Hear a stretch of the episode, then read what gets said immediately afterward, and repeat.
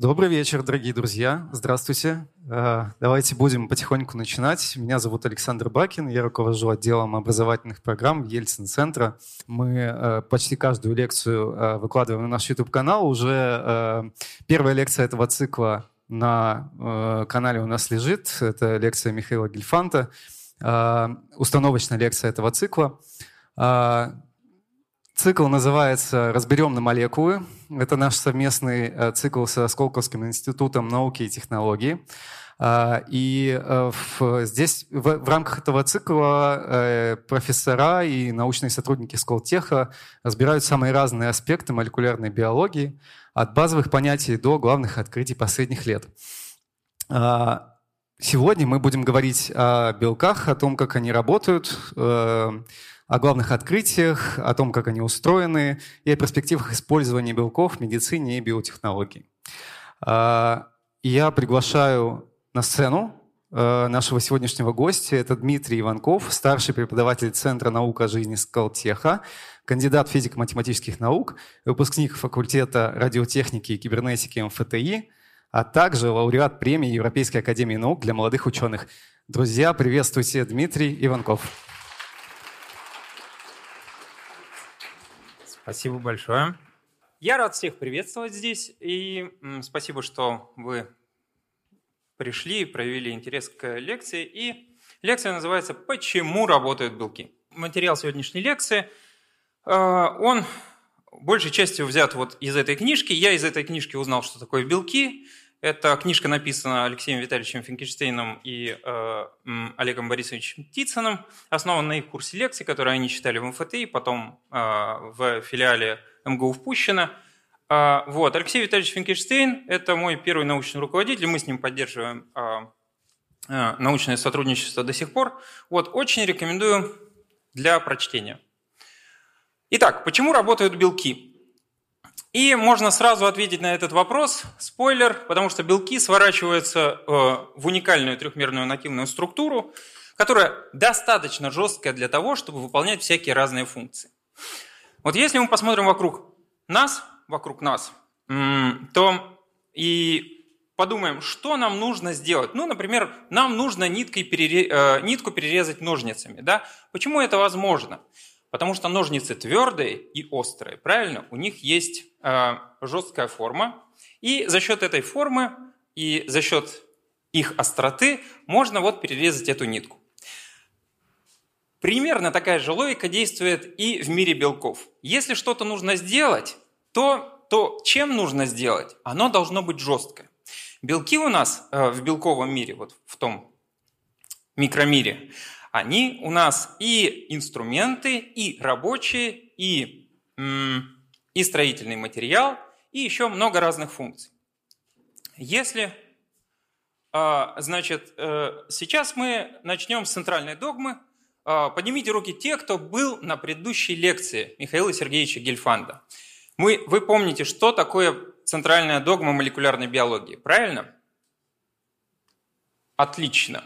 Она тут изображена в несколько другом виде, а потому, потому что Михаил Сергеевич все рисовал от руки, а у меня презентация. Например, поэтому. А, значит, центральная догма молекулярной биологии устроена следующим образом. Вот у нас есть ДНК, она используется для хранилища данных, генетических данных. Она, э, эта молекула, она лучше всего справляется с тем, чтобы хранить генетическую информацию, а также передавать ее из поколения в поколение. Дальше. В процессе транскрипции у нас информация а, с ДНК переписывается на РНК. А с РНК она у нас а, транслируется в белковую последовательность. Это мы тоже помним. Транслируется оно согласно правилам генетического кода. Помните, да? Замечательно. Вот. И у нас э, возникает белок, белковая цепь, вот еще одна картинка, соответственно, вот, вот это была схематическая, схематическая картинка центральной догмы молекулярной биологии, а вот справа у нас э, такая в процессе картинка, ее, наверное, не очень хорошо видно. Ну, хорошо, а, значит, она в картинке, и вот видно, как вот э, э, с рибосомы, рибосома это м, такая, э, такая большая молекула, состоящая из, э, на самом деле там не одна молекула, это молекула РНК, на которой белки, и которая занимается тем, что согласно э, инструкции, которая переписана на РНК с ДНК, она производит белок согласно генетическому коду. И вот у нас рождается вот этот вот белок, это белковая цепь, растущая белковая цепь, изображена в виде голубых шариков. Каждая голубая, каждый голубой шарик – это у нас аминокислотный остаток. Ну, это мы разобрались с тем, как у нас э, белки рождаются. Теперь, э, что у нас... Э, у белков есть... Что у нас дальше? У белков есть последовательность, структура и функция, собственно, которую они выполняют. Правильно? А, и выяснилось в ходе а, исследований, что последовательность у нас определяет структуру белка, а структура уже в силу того, что у нее есть форма, она определяет функцию, которую этот, которую этот белок будет выполнять. Соответственно, на этой диаграмме изображено, что, а, собственно, это изображено, и тем самым послед... последовательность у нас определяет функцию. А для того, чтобы понять функцию белка, нам нужно понять, какая у него структура и какая у него, следовательно, ну, например, последовательность. Давайте пойдем дальше. Да, вот тут написано ключевое слово, а, ключевая фраза, что белки представляют собой трехмерные пазлы. Значит, что мы а, увидим в презентации, это а, то, что у нас аминокислотные остатки, они присоединяются друг к другу, и эм, белок обладает удивительной способностью самособираться вот в эту трехмерную э, уникальную структуру. И таким образом действительно можно понять, можно представить, что белки – это у нас такой трехмерный пазл. Ну, обычные картонные пазлы мы все собирали, поднимите руки, кто собирал. Так, замечательно. Это на самом деле тест, э, да, на то, кто продолжает меня слушать. Э, вот. Соответственно, смотрите, вот представим, э, давайте подчеркнем, какие у нас, какие у нас различия между вот белками как трехмерным пазлом и, и двумерным пазлом обычным, который мы собираем. Вот у нас аминокислотная последовательность – это такая можно ее изобразить, например, как нитку, на которую нацеплено одно за другим аминокислотные остатки. Мы это вот сейчас вот увидим в последующих, э, в последующих слайдах. И вот у нас есть вот такая цепочка, цепочка, и э, каждое звено этой цепочки это представляет собой вот трехмерную такую фигурку. И оказывается, что есть такая одна вот эта вот нативная структура белка, которая функциональная, которая рабочая – в которую, если вот начать заворачивать это бусинки определенным образом, то элементы, вот, вот детали вот этих вот аминокислотных остатков, они друг к другу будут так подходить, что вот эта вот структура, которая соберется, она у нас будет действительно твердая, как вот этот вот двумерный пазл, который мы собираем. Ведь в двумерном пазле, если вы потянете, например, за один уголочек, то он, ну, весь поедет, если аккуратненько тянуть, правильно? Вот. Какое же у нас различие с, двумерным, э, с двумерным пазлом? Во-первых, у нас в белках э, всего лишь 20 звеньев, вот, а в двумерном пазле у нас каждый кусочек, он, он уникальный. Второе различие – это то, что, э, это то, что у нас э, неоднозначно определяется э, соответствие. То есть если в двумерном пазле вы нашли друг другу соответствие одного кусочка к другому, то вы мгновенно это понимаете, правильно? Там же, в трехмерном пазле, там таких, таких совпадений может, может быть много. Соответственно, если вдруг вот эти два, два аминокислотных остатков, они друг, друг, друг с другом совпадают, это не значит, что именно вот так вот они будут присутствовать в конечной трехмерной структуре. Может так оказаться, что в конечной трехмерной структуре от них понадобится быть э, в контакте с кем-то другим. Ну, давайте перейдем. Это я э, обозначил главную, главную мысль презентации. А теперь давайте пойдем через детали. Если что-то непонятно, а, пожалуйста, поднимайте руки, э, я буду тогда более подробно, э, подробно пояснять. Белки у нас выполняют практически все функции в организме. Тут приведены 8 из них. Например, гормональная. Вот кто знает инсулин? Естественно, все слышали про инсулин, например. Потом защитную функцию, про иммуноглобулины все, э, все слышали, правильно? А, значит, транспортная функция у нас э, здесь э, обозначена гемоглобином. Гемоглобин берет э, кислород в легких и переносит его к мышцам. А, ну, например, энзиматическая функция, естественно, присутствует. Вот. А, здесь приведен фермент энзим рубиска. Можно также привести много других примеров. Есть также функция сохранения, сохранения элементов. Например, здесь дан в качестве примера белок ферритин, который ответственный за сохранение железа. Структурная функция. Здесь приведен пример паутины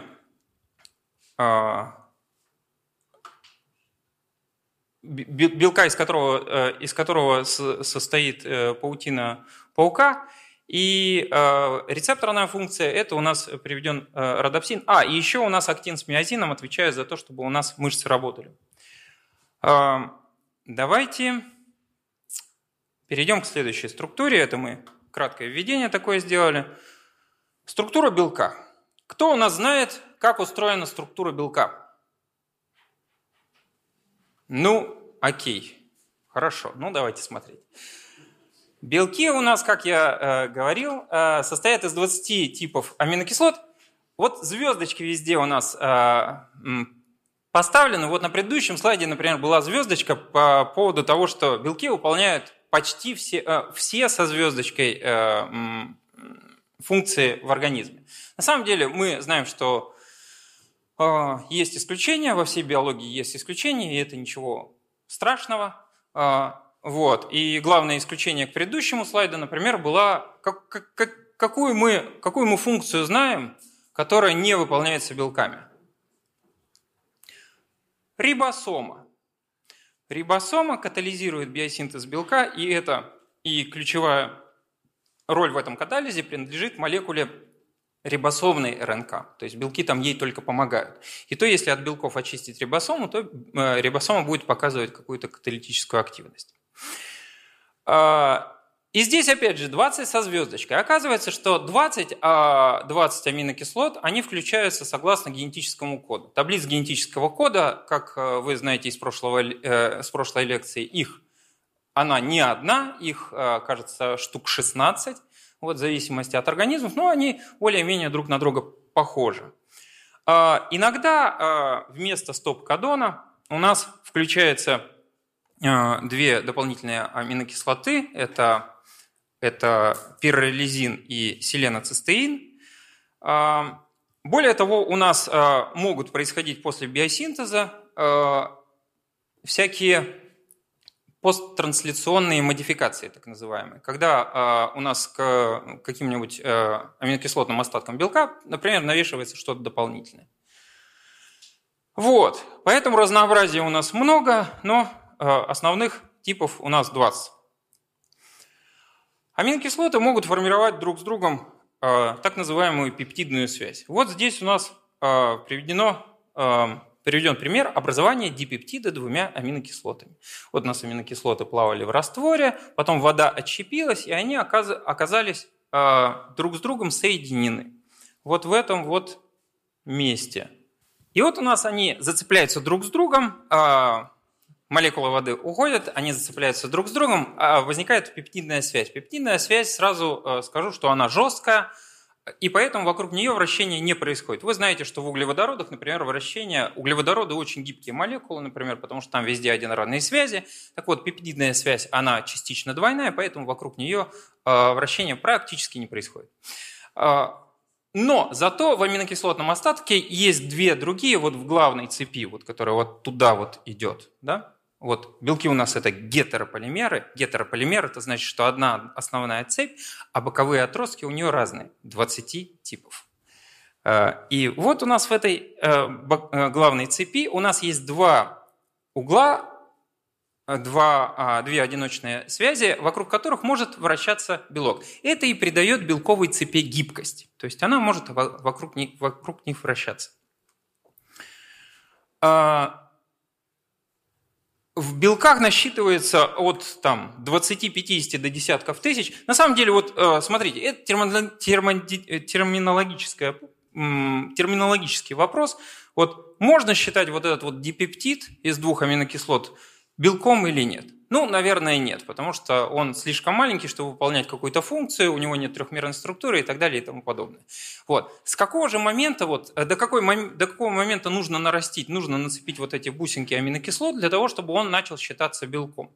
Во-первых, он должен э, иметь трехмер, уникальную трехмерную структуру. Если мы просто насочиняем бусинок, э, напишем в разном порядке э, разных аминокислот, то это будет не белок, а ну, сополимер это называется, в, случайный сополимер, а в полимерной физике это называется, то есть случайный набор букв.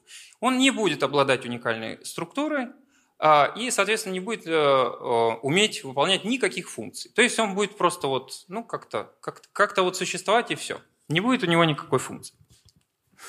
Соответственно, у нас э, ну, где-то от 20 до, начиная с 20 аминокислот, там а, начинается намек на формирование какой-то трехмерной структуры, и поэтому вот считается, что примерно от 20 или 50 до десятков тысяч, самый большой известный белок у нас титин, в котором 34 тысячи аминокислотных остатков.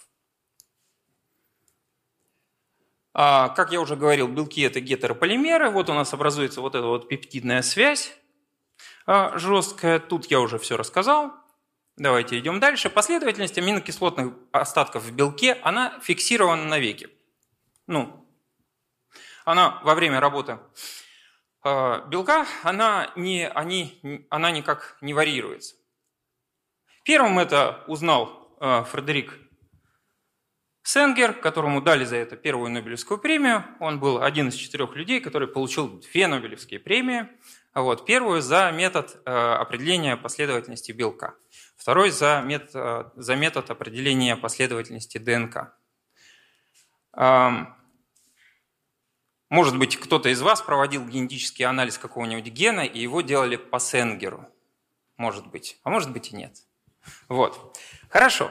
Давайте идем дальше. Вот э, он определил э, первичную структуру, то есть аминокислотную последовательность белка инсулина. А, в то время много работ относилось к инсулину, потому что ну, взяли инсулин и э, над ним работали. Ну вот последовательность изображена здесь, это довольно маленький белок. Э, за это он получил, да, это я уже говорил, что он получил Нобелевскую премию. Теперь типы белков. Какие у нас бывают типы белков? Это у нас глобулярные, водорастворимые белки, фибриллярные белки, и мембранные белки. Мембранные белки, как следует из их названия, они сидят в мембране, и э, часто очень это, например, какие-то э, белки, которые отвечают за э, передачу сигналов с одной стороны э, мембраны на другую сторону мембраны. Э, фибриллярные белки у нас, э, э, вот, например, здесь приведен пример коллагена. Коллаг... Тройная спираль коллагена, она она у нас участвует много где, она а, в соединительные ткани входит, а, коллаген. И третий тип белков – это глобулярные белки, вот они изображены справа. Это водорастворимые глобулярные белки, и именно на них было показано очень-очень много э, всяких исследований сделано, и именно поэтому, говоря э, про, очень часто говоря про то, что вот про белки установлена закономерность, э, какая-то закономерность, имеет в виду, что это глобулярные белки. И именно э, и по, поэтому по умолчанию мы будем говорить, что э, когда мы будем говорить белки, мы будем иметь в виду, что мы говорим о глобулярных белках, потому что они просто очень сильно изучены. Давайте пойдем дальше. А, методы определения структуры белка. Ну, давайте сейчас быстро пройдемся сквозь этот, а, сквозь этот кусок и сквозь следующий кусок. Просто там очень красивые картинки. как не показать? А, первый метод это и самый распространенный метод это рентгеновская кристаллография. А, вот это у нас самая знаменитая рентгенограмма.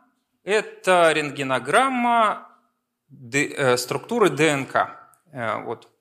В том числе с использованием этой картинки, а, вследствие использования этой картинки, Фрэнсис Крик и Джеймс Уотсон, спасибо большое, они, они а, установили, придумали трехмерную структуру ДНК и э, двойную спираль, и за это получили впоследствии Нобелевскую премию, как мы все знаем. А, спасибо, что подсказываете. Я очень, мне это очень нравится.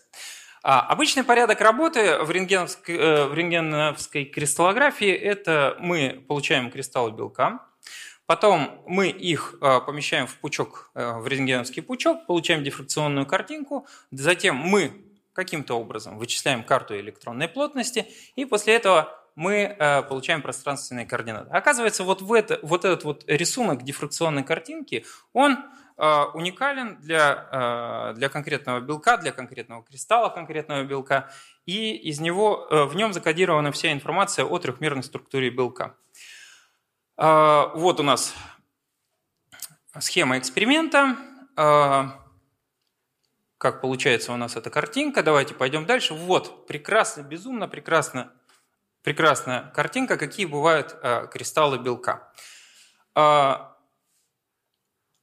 выращивание, ну тут есть тонкости. Выращивание кристаллов, оно очень, это очень трудоемкий процесс, не все белки могут быть кристаллизованы. И э, поэтому, поэтому иногда люди тратят э, несколько лет для того, чтобы а, для того, чтобы вырастить кристаллы белка. После этого еще компьютерный анализ. Если, например, у нас белок такой исследуется, который, э, который не похож ни на что уже известное, то тогда определение его структуры в компьютере – может быть очень-очень долгим. Нужно догадаться, нужно смоделировать в компьютере именно ту структуру, от которой вот модельная дифракционная картинка будет именно такой, которая, она, а, которая наблюдается в эксперименте, и путем сравнения этих двух дифракционных картинок у нас э, делается вывод о том, что сконструирована в, компьютерной, э, в компьютере э, модель э, структуры белка, она правильная. Следующий метод – это ядерный магнитный резонанс. Мы идем по убыванию а, представленности структур. То есть самый популярный метод – это рентгеноструктурный анализ. Второй – это ядерный магнитный резонанс.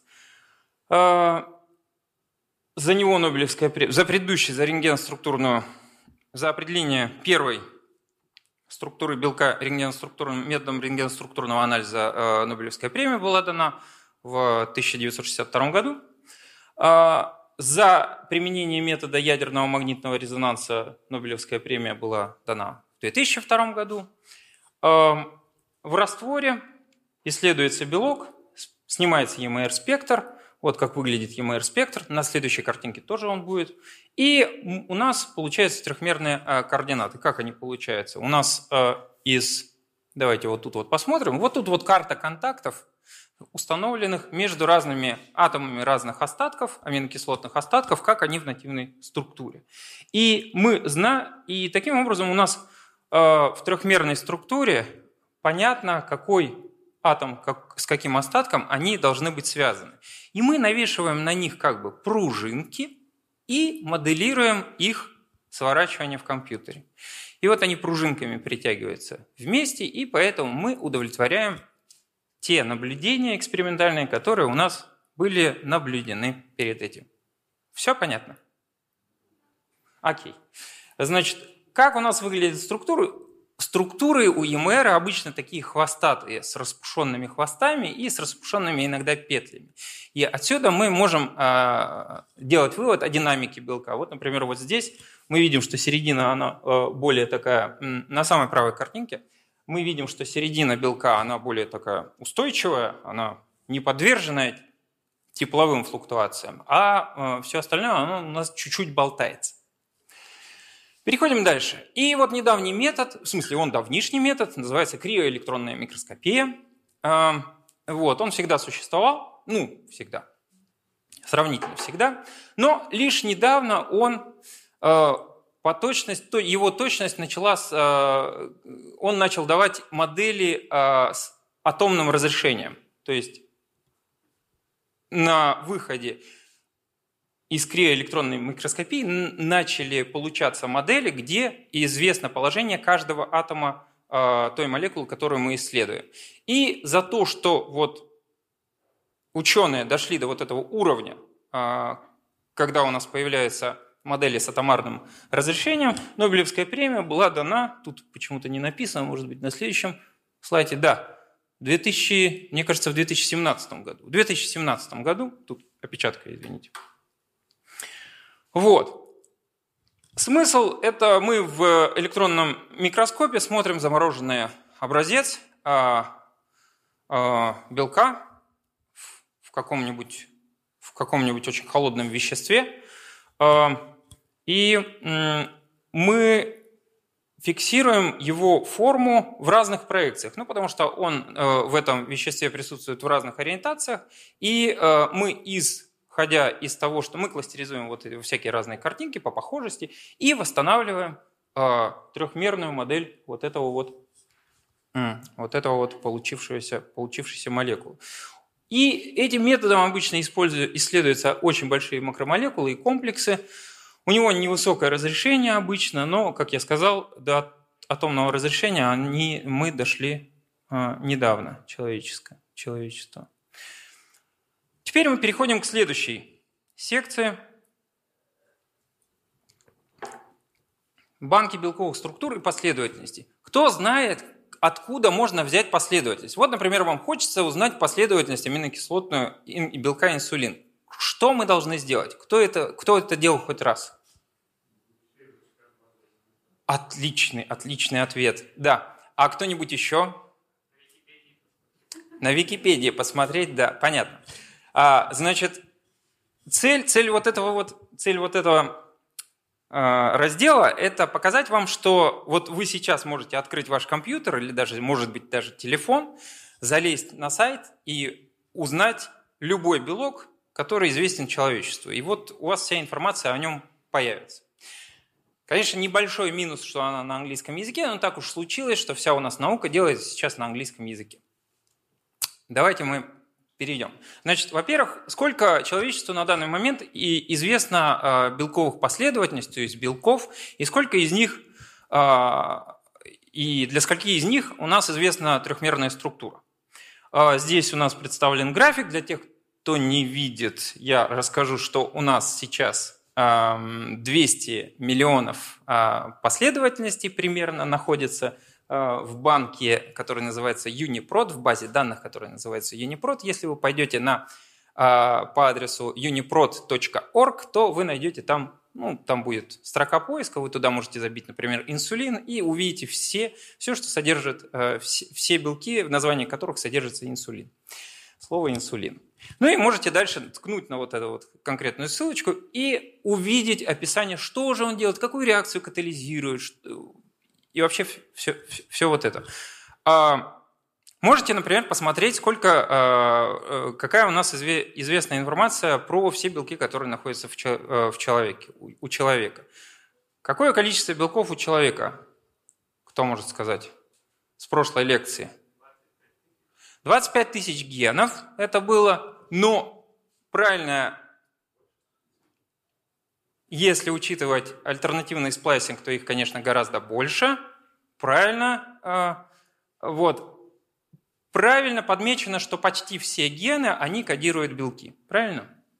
За исключением а, рибосомных РНК, ТРНК и так далее и тому подобное.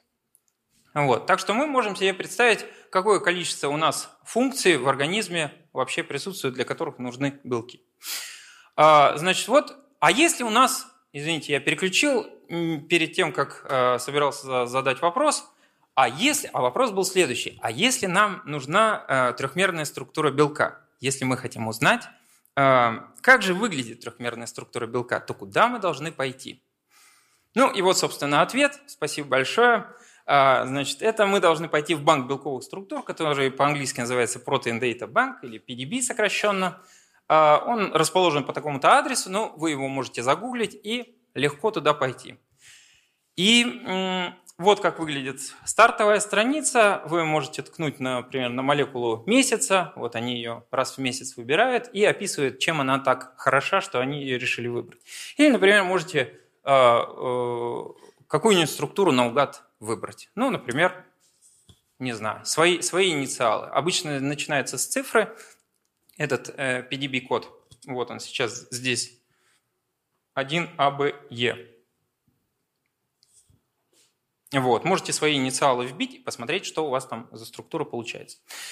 А вот, если мы пойдем дальше, это очень скучный слайд, это а, то, как хранятся координаты внутри, в, вот, вот, вот в этой базе данных, ну и они а, могут быть прочитаны человеком. Вот, например, у нас есть, а, каждому атому посвящена своя строчка, и вот тут вот у нас координаты x, y и z. Вот. Цель этого... И следующего, цель этой и следующего раздела э, показать, что можно вот просто вот сейчас взять и начать смотреть на белки и смотреть, как они устроены и так далее. То есть это не только удел ученых, вы можете прийти и спокойно этим заниматься. Визуализация структур, белковых структур. Ну вот, смотрите, вот на предыдущем слайде у нас был вот довольно-таки скучный вот этот текстовый файл, где у нас написано, нарисованы какие-то координаты и так далее и тому подобное. А, и вся информация про э, структуру. Но как она выглядит? И э, люди давно с получения первой структуры, они э, занимались этим вопросом. И вот тут вот эм, перечислены вехи, как это, как это делалось в разные годы. Понятно, что сначала компьютеров почти не было или не было совсем, и были вот такие вот, ну совсем не видно, да? Были вот такие вот шарик, шаровые модели, э, шаровые модели э, белков. Из них строилась полная модель белка или ДНК. Э, вот. Дальше вот второй картинкой изображена как раз модель ДНК, а, которую Уотсон и Крик предложили в 1953 году. Дальше, дальше у нас появились а, первые компьютерные модели, которые а, визуализировались в, на экране осциллоскопа, то есть в электронно-лучевой трубке. Ну и в наши дни в наши дни, мы, конечно, используем компьютер. Слава богу, у нас есть компьютеры, и мы можем их использовать. Вот еще одна модель. Это было, эта картинка сделана, э, приведена в статье Левенталя, посвященной визуализации белковых структур. В 1966 году в, American, э, в Scientific American была написана э, статья вот с такой вот картинкой. А, в статьях у нас структуры представлялись вот примерно вот в таком вот виде. Мы видим, как, как менялся стиль. Сейчас в компьютерных программах можно выбрать э, разные стили представления, и э, вот они вот тут вот на, на обозначены. Это, это я специально не стал переводить на русский, потому что большинство этих программ, конечно, они с английским интерфейсом, и там нарисован, э, там даны именно английские слова для того, чтобы как э, для того, чтобы э, выбирать стиль. Вот. Ну, мне больше всего нравится вот этот вот, который называется картун. Вот. Дальше компьютерные программы. А, Здесь приведен, приведен, приведены три примера компьютерных программ, которые можно взять, загуглить, скачать, и они у вас на компьютере будут стоять, и вы можете ска- э, скачивать э, структуру из э, банка данных PDB, после этого ее визуализировать на своем компьютере, вращать мышкой и э, как-то с ней э, работать. Да, ну и теперь мы возвращаемся, собственно, к тому, как белки у нас, почему белки у нас сворачиваются. сворачиваются. Белки у нас сворачиваются для того, чтобы понять, почему у нас сворачиваются белки, к сожалению, нам, ну или к счастью, нам нужно будет понять концепцию энтропии. Когда спрашиваешь э, про энтропию, у некоторых людей, может быть, у большинства людей, э, представляется в голове э, две ассоциации. Это тепловая смерть Вселенной. Э, поднимите руку, кто слышал. Да. И э, беспорядок дома. Да, вот, вот второй пример энтропии. Э, значит, но э, вот а вот если поглядеть вокруг, у нас э, есть э, еще какие-нибудь примеры энтропии? Кто может сказать, вот видно ее вообще в жизни или нет? Замечательно.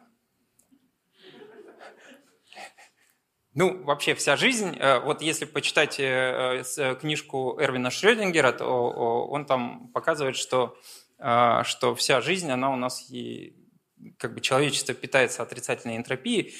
Ну, в общем, почитайте, она очень интересная. Ну, никто больше никаких. Ну, хорошо, тогда давайте, давайте, давайте. Ну, мы бы в любом случае, мы прошли бы, э, это же презентация, из презентации слайд не выкинешь. Поэтому давайте идем. Значит, зачем нам понадобилась энтропия? Неужели недостаточно просто энергии? Ну, смотрите, в чем отличие математиков и физиков? В математике а, говорят у нас о вероятностях. Вот это вот, например, состояние системы. Тут в этом разделе будет немного математики. Хорошо? Но уровня старшей школы, так что ничего страшного. Хорошо? Значит, э,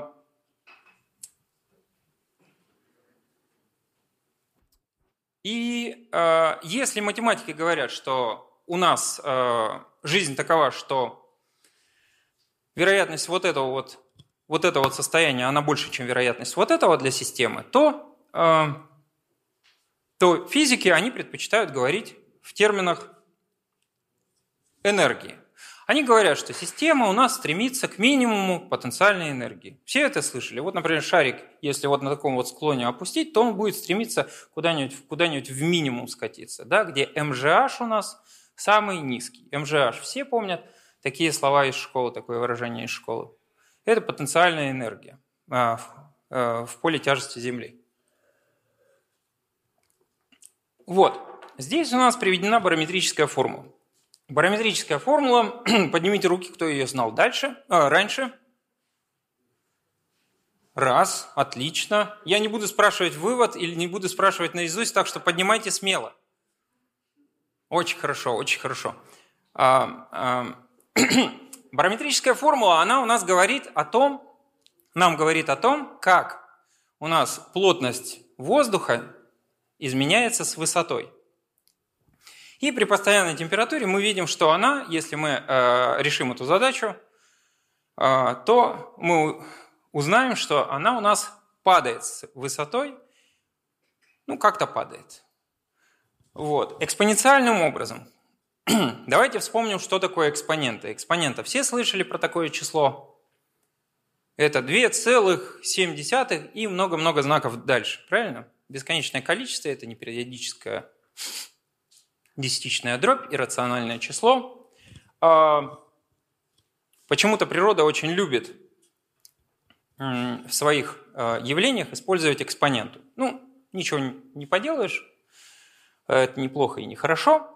А, если мы решим эту задачу, то увидим, что давление падает с, с высотой как экспонента в степени минус mgh, деленное на kt. МЖH – это энергия гравитации в, поле, а, в гравитационном поле силы тяжести Земли, а КТ – это у нас, что такое? Это у нас тепловое, характерное тепловое движение, приходящееся на одну молекулу, правильно? Ну или на один моль, если мы захотим его выразить в молях. Вот. Что это значит?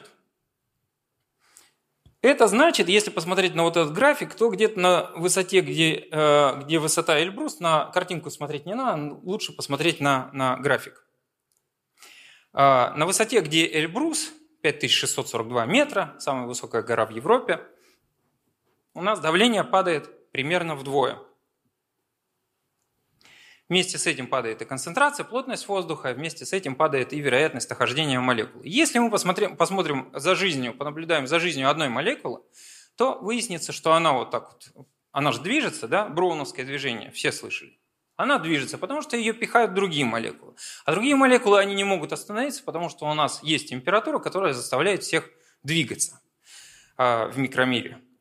И они друг друга пихают, и поэтому вот идеально, конечно, для молекулы, как и для всех других тел, вот мне лучше всего стоять на полу, правильно? Потому что относительно пола, вот относительно пола, моя высота минимальная, и, следовательно, потенциальная энергия тоже минимальна. И молекула тоже об этом мечтает, опуститься на пол. Но тепловое движение не дает ей это сделать. У нас тепловое движение, у нас э, поэтому молекулы, вот, которые пихают другие молекулы, они взлетают у нас вплоть до Эльбруса и выше. Э, и плотность у нас падает экспоненциальным образом. Дальше это все можно обобщить и вот э, сказать, что у нас вероятность находиться, э, она не только как экспонента от, э, в степени минус потенциальной энергии силы тяжести, деленная на КТ. Но можно сказать, что вместо этой потенциальной энергии силы тяжести могла быть любая другая потенциальная энергия, правильно? И написать, что у нас э, это то же самое, что экспонента в степени минус энергия какого-то состояния, потенциальная энергия какого-то состояния, деленная, э, выраженная в единицах КТ. Это распределение называется распределение Больцмана. Вот. И соответствующий фактор, он называется больцмановский фактор. Ну что ж, идем дальше. Казалось бы, у нас есть энергия, и мы можем, согласно распределению энергии, вычислить э, населенности тех или других состояний. Зачем же нам понадобилась энтропия? И где она тут появляется?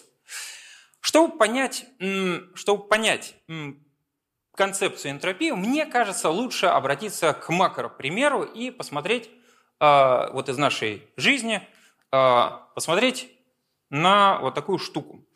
А, значит, есть множество игр, где мы бросаем кубик, ну или игральная кость она называется, правильно? Мы в этой игре надеемся на то, что, ну, кость честная, и поэтому вероятность выпадения у нее 6 исходов, от 1 до 6, и вероятность каждого исхода равна 1 шестой, правильно? Замечательно. Вот у нас исходы 1, 2, 3, 4, 5, 6. Вот у нас вероятность. Замечательно. Вот. Но также у нас могут быть две кости. У нас есть игры, в которых бросаются две кости. И там у нас вероятность исходов у нас м- больше, правильно? То, что, вы, то, что выпадает на первом кубике, и э, исход, э, который выпадает на втором кубике. И вот у нас есть э, совокупность вот этих двух исходов, правильно? Вот. Если мы э, исходы эти э, обозначим, то у нас исходы будут от, например, от одного и одного, одного на, на одной кости, одного на другой кости, до 6 и 6 на э, двух костях. Понятно? И э, сколько у нас всего исходов получается? 36. О, как бодро вы отвечаете, наверное, все это просто. И вероятность того, что будет один исход, 1 36, правильно? Отлично. А дальше вспомню, что в этих играх у нас обычно, когда мы бросаем две кости, у нас нам не интересно, какой конкретно расклад был по костям. Нам интересно, а какая сумма у нас будет, правильно? И все, кто играл в такие игры, он знает, что самая распространенная сумма какая должна быть? Семь. О, молодец. Замечательно. Давайте посмотрим. Да, нужно помнить, что 1.4 и 4.1 это разные исходы, потому что это может быть, э, э, кубики могут быть по-разному покрашены. В некоторых играх, да, ага, вот у нас. Вот такие вот суммы от 2 до 12, правильно? И если мы отсортируем вот сейчас, э, то мы увидим, что состояние 7, исход 7, он реализуется сколькими элементарными исходами? Там сколько будет? Ну вот тут вот двоечку дает только сколько? Один исход. Один один. Да-да-да, 1,6, 2,5, 3,4, 4,3, 5,2 и 6,1. Правильно? И у нас всего 6 исходов получается. О, замечательно. Я на этом слайде выучил анимацию таки. А, вот. И, соответственно, семерки у нас соответствует 6 исходов. индивидуальных исходов. И э, понятно, что вероятность а, ожидать семерку в качестве суммы, она в 6 раз больше, чем вероятность ожидать, чем ожидание двойки. Правильно? На что мы все и надеемся, когда играем в такие игры. Но смотрите, мы когда обе кости, ну, притворимся, что мы кидаем кости в микромире, поэтому их кидает, например, все то же самое тепловое движение. Правильно? Вот, если они вот брякнулись вот так вот на, на стол, то, э, то потенциальная энергия в поле тяжести у нас одна и та же. Какой бы исход у нас ни был. МЖH у нас одно и то же, потому что они обе лежат на одном и том же столе. Поэтому энергия, она одинаковая. Вопрос, почему же у нас вот этот вот исход 7 появляется намного чаще, чем исход 2? А все потому, что у нас количество микроисходов вот этих вот э, микросостояний, составляющих вот это вот макросостояние 7, их больше в 6 раз. Давайте это учтем, а нам хочется, чтобы математика на самом деле осталась той же самой, то есть распределение Больцмана было тем же самым. Давайте посмотрим, как это делается. А, ну да, тут я должен э, немножечко на, на, нарисовать. Давайте мы развлечемся немножечко и э, вспомним, что такое логарифм. Все помнят, что такое логарифм? А что вы смеетесь? Что-что?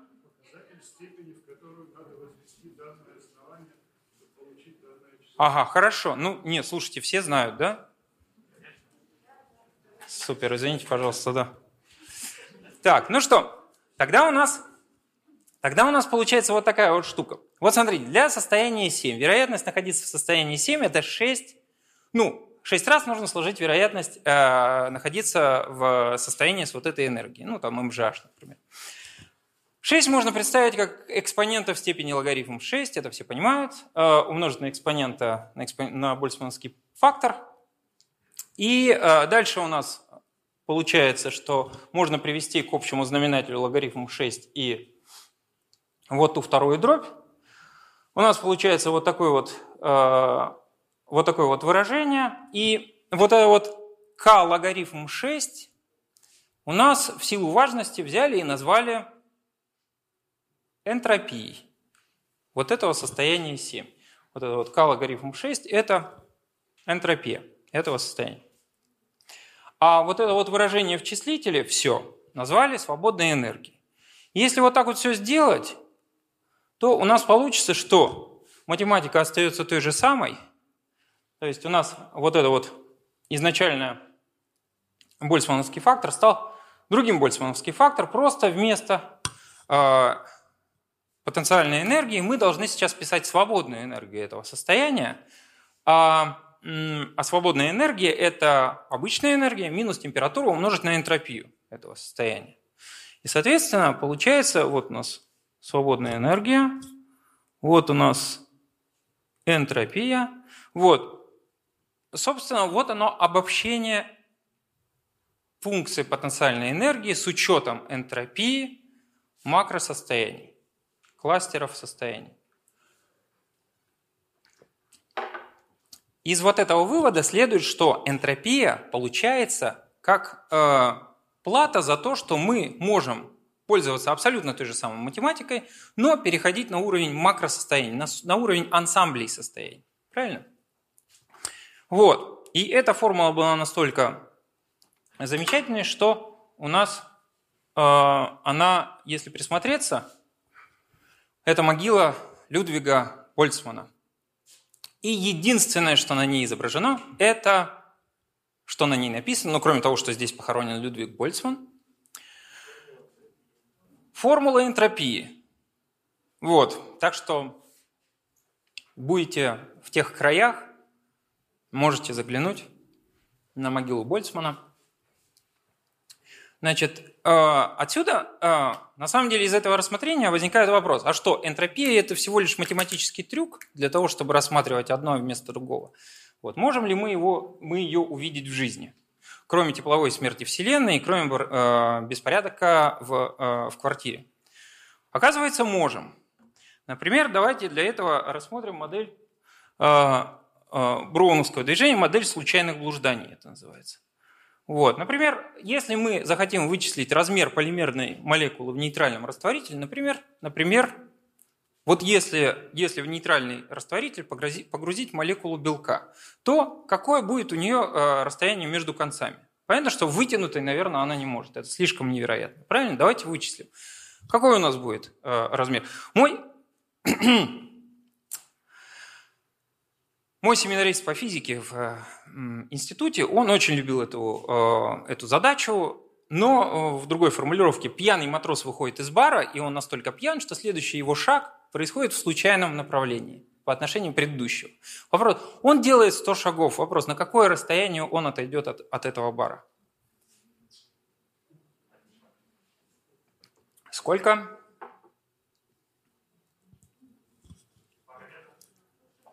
Пара метров. От нуля до ста. Понятно, что э, на расстоянии 101 шаг он, наверное, не окажется, да? Потому что, ну, как-то как невероятно, да? Вот, а все остальное возможно. Вот. Но смотрите, там логика вот какая. Вот первый шаг он делает в каком-то направлении. Посмотрим, какой у нас будет следующий шаг. И вот у нас оказывается, что вероятность шага, вот, вот давайте все-таки я воспользуюсь тем, что, что никто не знает ответ, так что я могу наконец-то эм, рассказать чего-нибудь. Вот у нас первый шаг, предположим, он вертикальный, ну вот в том направлении, да? Рассмотрим второй шаг. Второй шаг может быть, вот, например, вот сюда, а может быть с той же вероятностью и вот сюда, правильно?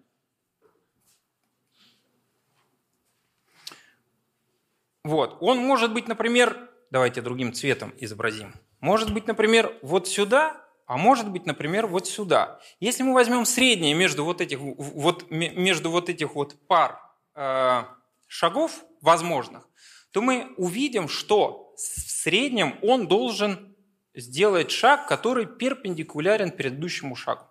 И у нас получается теорема Пифагора.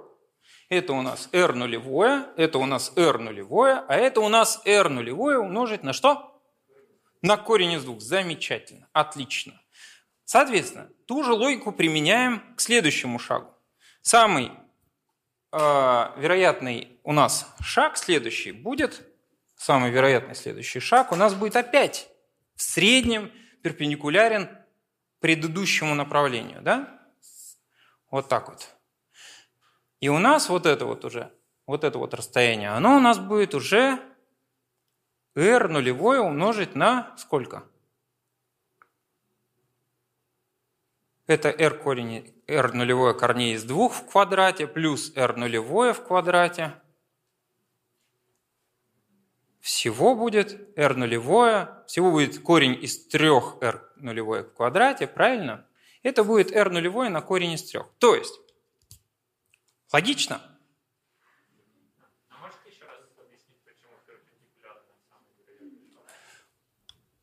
Что-что? Сначала. Ну хорошо, давайте сначала. Давайте сначала.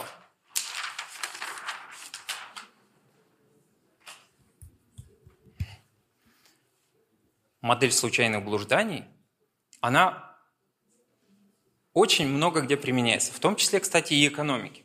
Кто вот сейчас вот здесь э, сидит и интересуется только экономикой, например, думает, что мне это не нужно, так вот, она там тоже э, очень сильно используется. Вот у нас есть один шаг. У него длина r нулевое.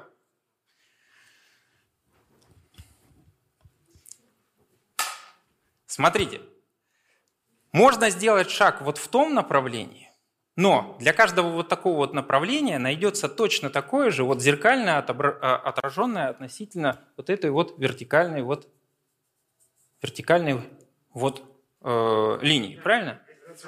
Что-что? Горизонтально. Спасибо большое. Вот. Замечательно. Смотрите. А, и вот у нас есть абсолютно симметричный такой шаг, Абсолютно симметричный шаг. Соответственно, какой бы шаг ни был, найдется тот симметричный ему в другую сторону относительно э, симметричной относительно горизонтальной линии. В среднем поэтому э, в среднем нужно ожидать, что вот сумма вот этих двух направлений, оно будет вот куда-то вот сюда. Правильно? Можно математически строго вы, вы, выписать. Хотите? А размер шага имеет размер шага, в данном случае самое простое, самое простое – это шаг постоянный. Вот. Если же у нас шаги разные, но примерно одинаковые, то тогда, ну да, можно так сказать, то э, у нас результат э, э, симуляции показывает, что у нас результат будет тот же самый. Если их много, конечно. У нас всего должно быть много. Соответственно, в среднем у нас будет перпендикуляр. И, соответственно, после двух шагов у нас будет r нулевое корень из двух. Потом мы берем вот этот вот r нулевое корень из двух в качестве стартового шага и применяем абсолютно ту же самую логику. И самое в среднем ожидаемое направление следующего шага, уже третьего, будет перпендикуляр по отношению к предыдущему результату двух шагов. Опять теорема Пифагора, но вот этот вот результат предыдущих двух шагов, первых двух шагов, он у нас уже не r нулевое, а r нулевое корень из двух. Поэтому r нулевое корень из 2 в квадрате плюс r нулевое в квадрате равно 3r нулевое в квадрате.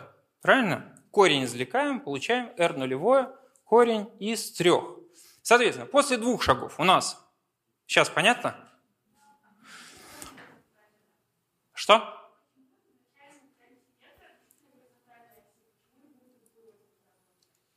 Ну,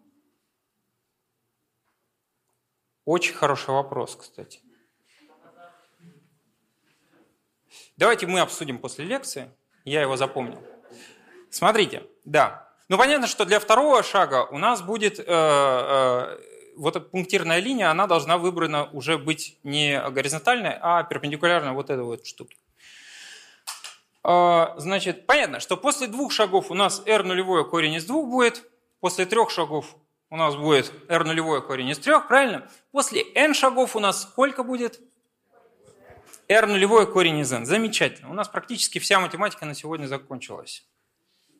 Вот, наиболее вероятное расстояние – это r нулевой корень из n. Соответственно, если вдруг пьяный матрос делает 100 шагов, то вопрос, на какое расстояние он уходит от бара, самое вероятное? На 10 шагов. Замечательно. Вот это суть Э, модели случайных блужданий. Значит, смотрите, где один из самых простых, э, самых простых примеров, где мы видим энтропию, это...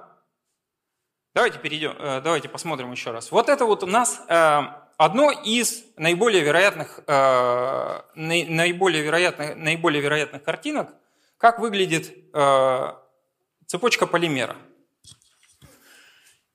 Это соответствует наиболее вероятному состоянию, то есть на и меньшей свободной энергии. Правильно?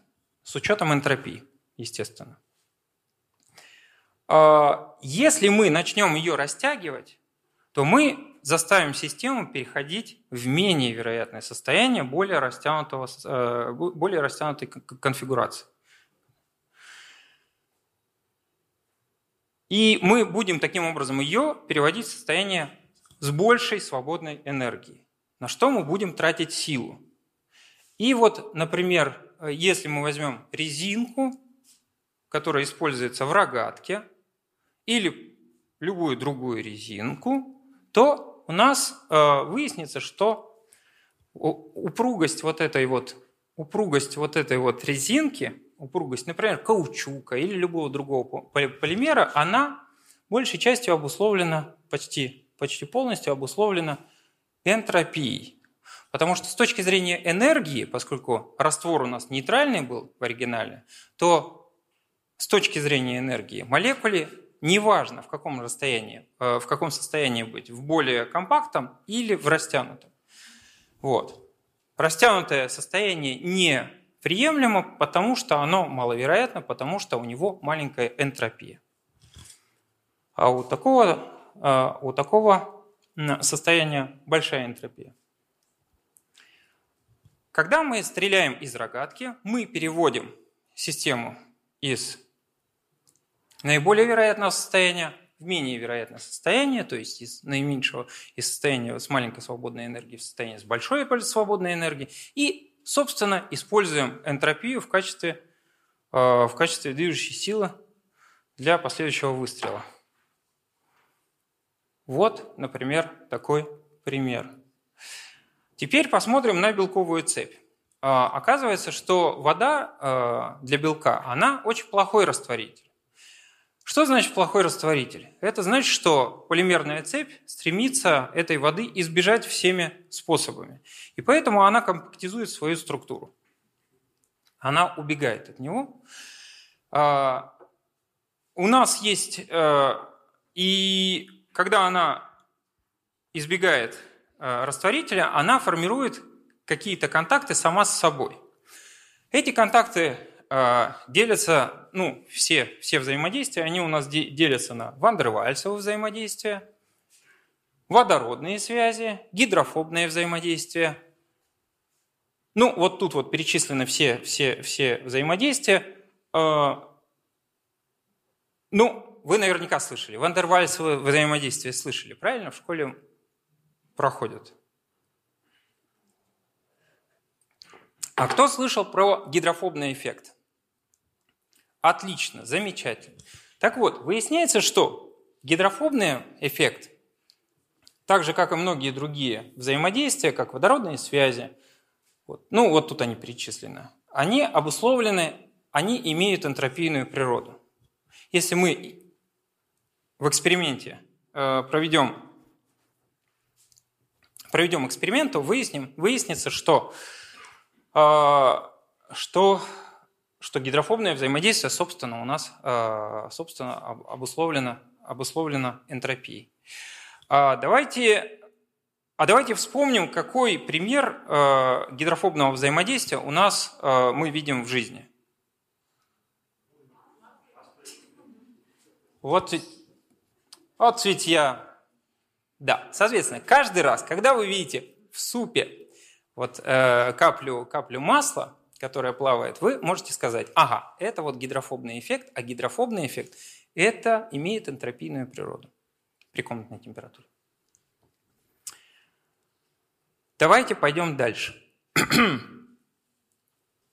да, вот тут вот еще одна реклама про, про, то, как, э, про то, как сворачивать белки и про то, как понять, какие взаимодействия э, там хорошие, а какие э, не очень. Это компьютерная игра называется Folded, и много очень пользователей этой игры по всему миру, они объединены в сообщество, и они в нее играются, и на, даже на каком-то соревновании по предсказанию трехмерных структур белка они взяли и э, чего-то предсказали даже.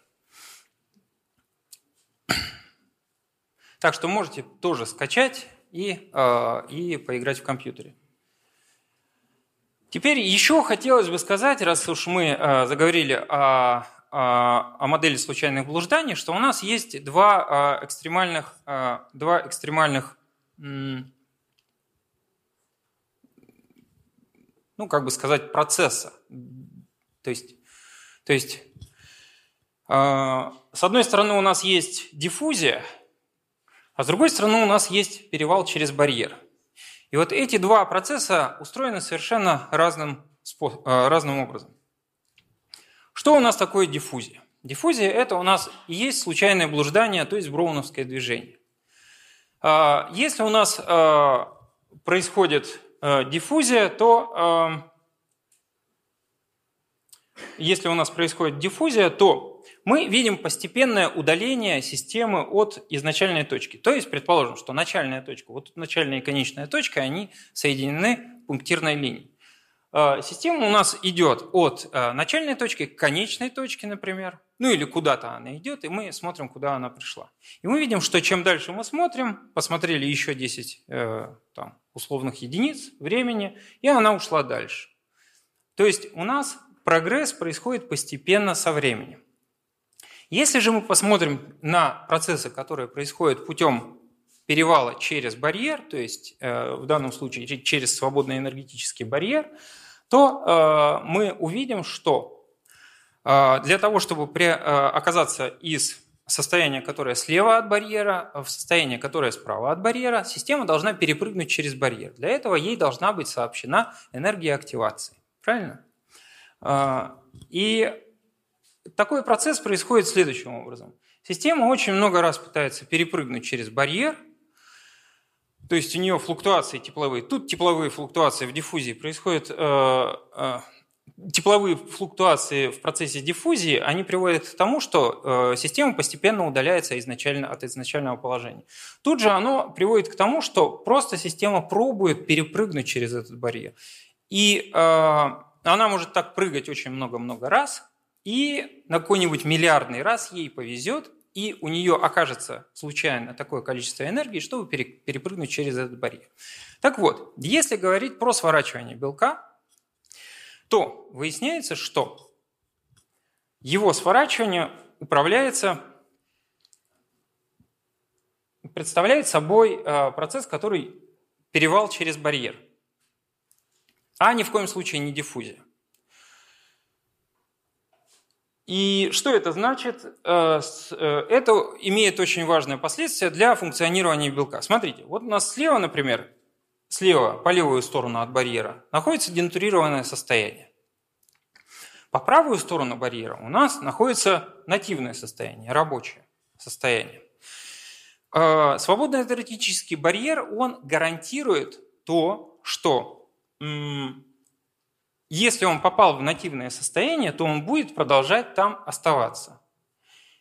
Если он вдруг оттуда уйдет, то он уйдет совсем. То есть уйдет он далеко. Он не может уйти и остаться близко.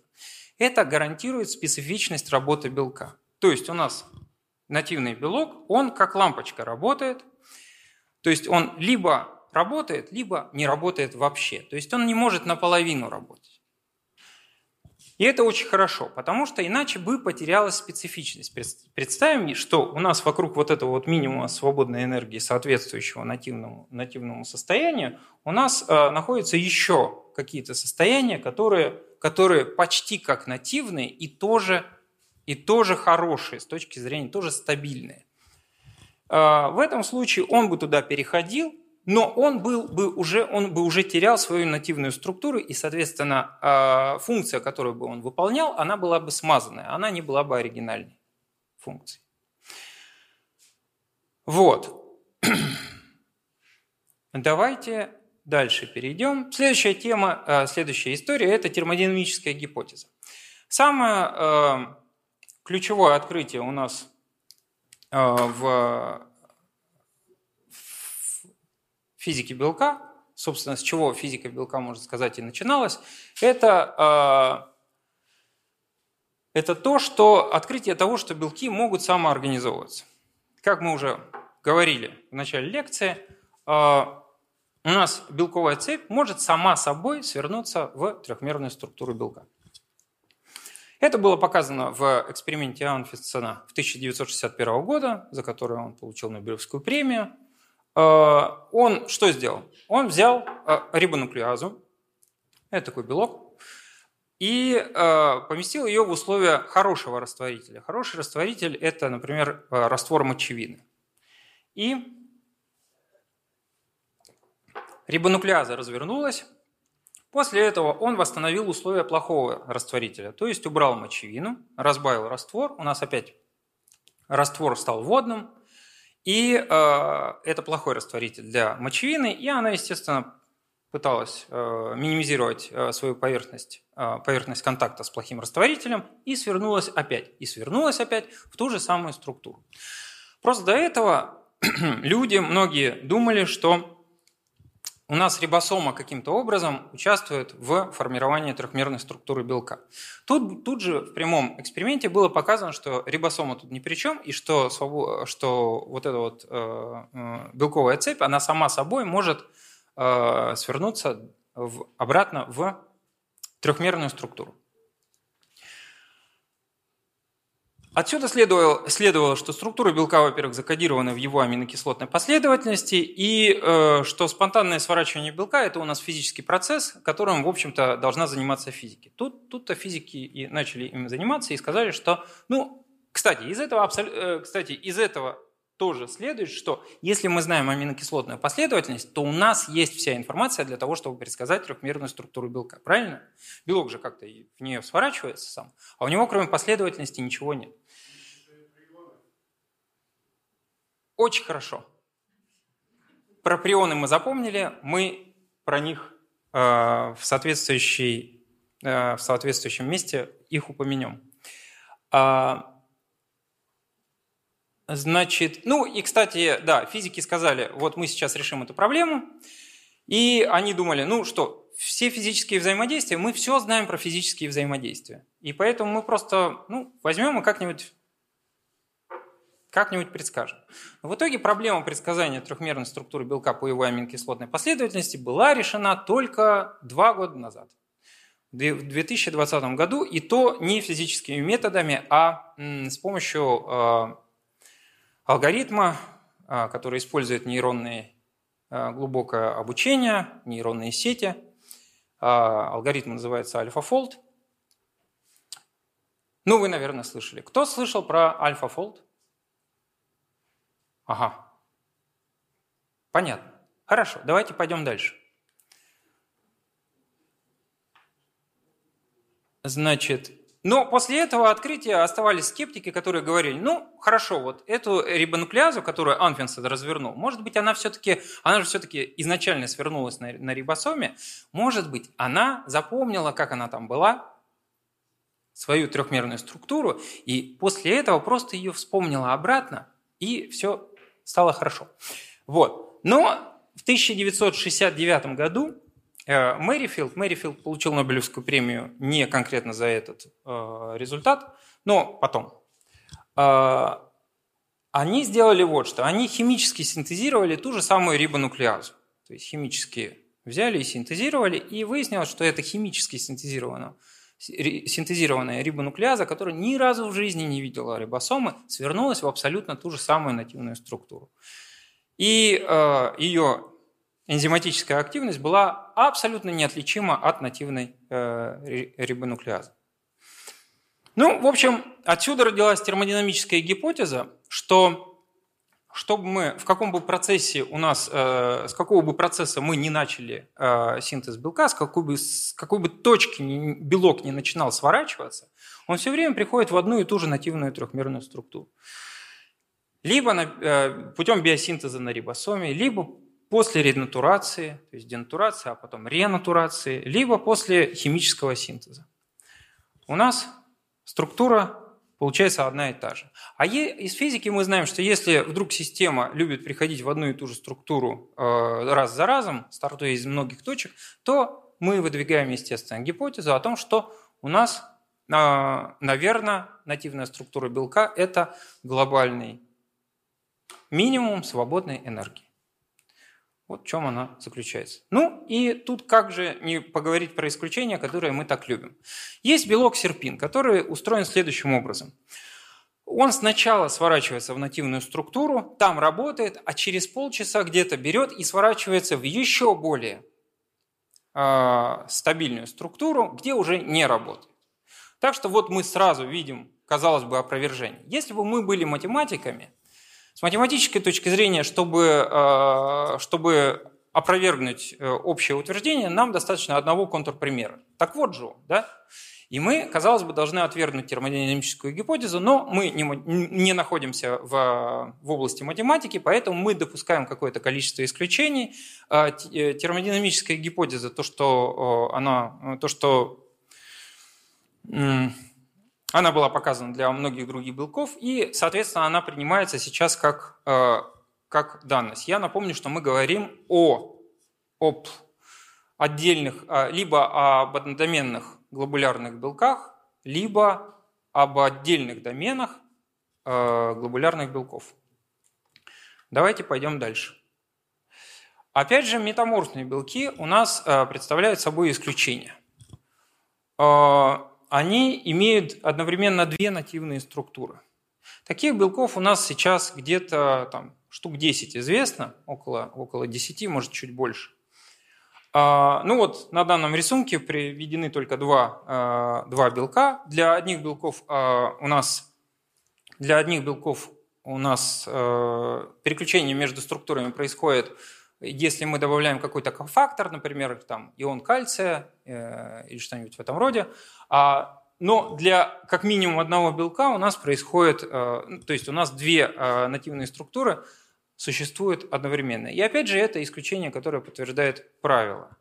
Вот, с точки зрения прионов. Прионы у нас очень похожи на серпин, э, только за тем исключением, что у нас, э, что у нас вот эта вот наиболее стабильная структура, в которую прион дальше сваливается, она у нас э, она у нас э, олигомерная, то есть э, она, э, там происходит взаимодействие между многими цепями прионов.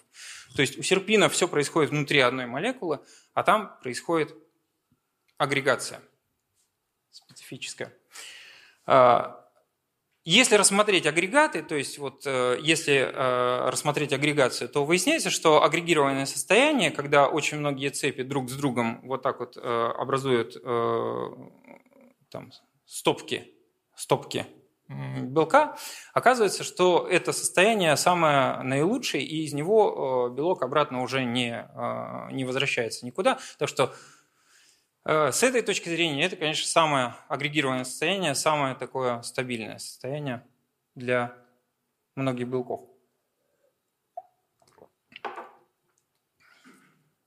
Давайте дальше. Дальше у нас э, такая штука, парадокс Левенталя.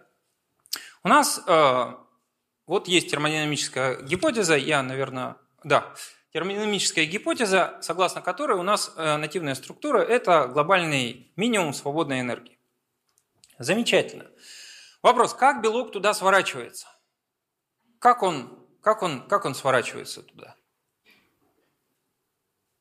Вот. И Левенталь был первым, первым, кто, в общем-то, вслух задал этот вопрос. А, кто слышал про парадокс Левенталя? Поднимите руки, окей. Значит, э, хорошо. Вот. Да. И он сказал, смотрите, у нас у белка очень много-много конформаций. То есть у белка очень большая энтропия у белковой цепи. А в развернутом состоянии, например, у каждого аминокислотного остатка есть 10 конформаций. 10 конформаций у первого остатка, независимо причем от других. 10 конформаций у друг, другого остатка, 10 конформаций у третьего остатка. Сколько у нас, если у нас э, в белке 100 конформаций, э, 100 аминокислотных остатков? Аминокислотных остатков, сколько всего будет у такого белка конформаций?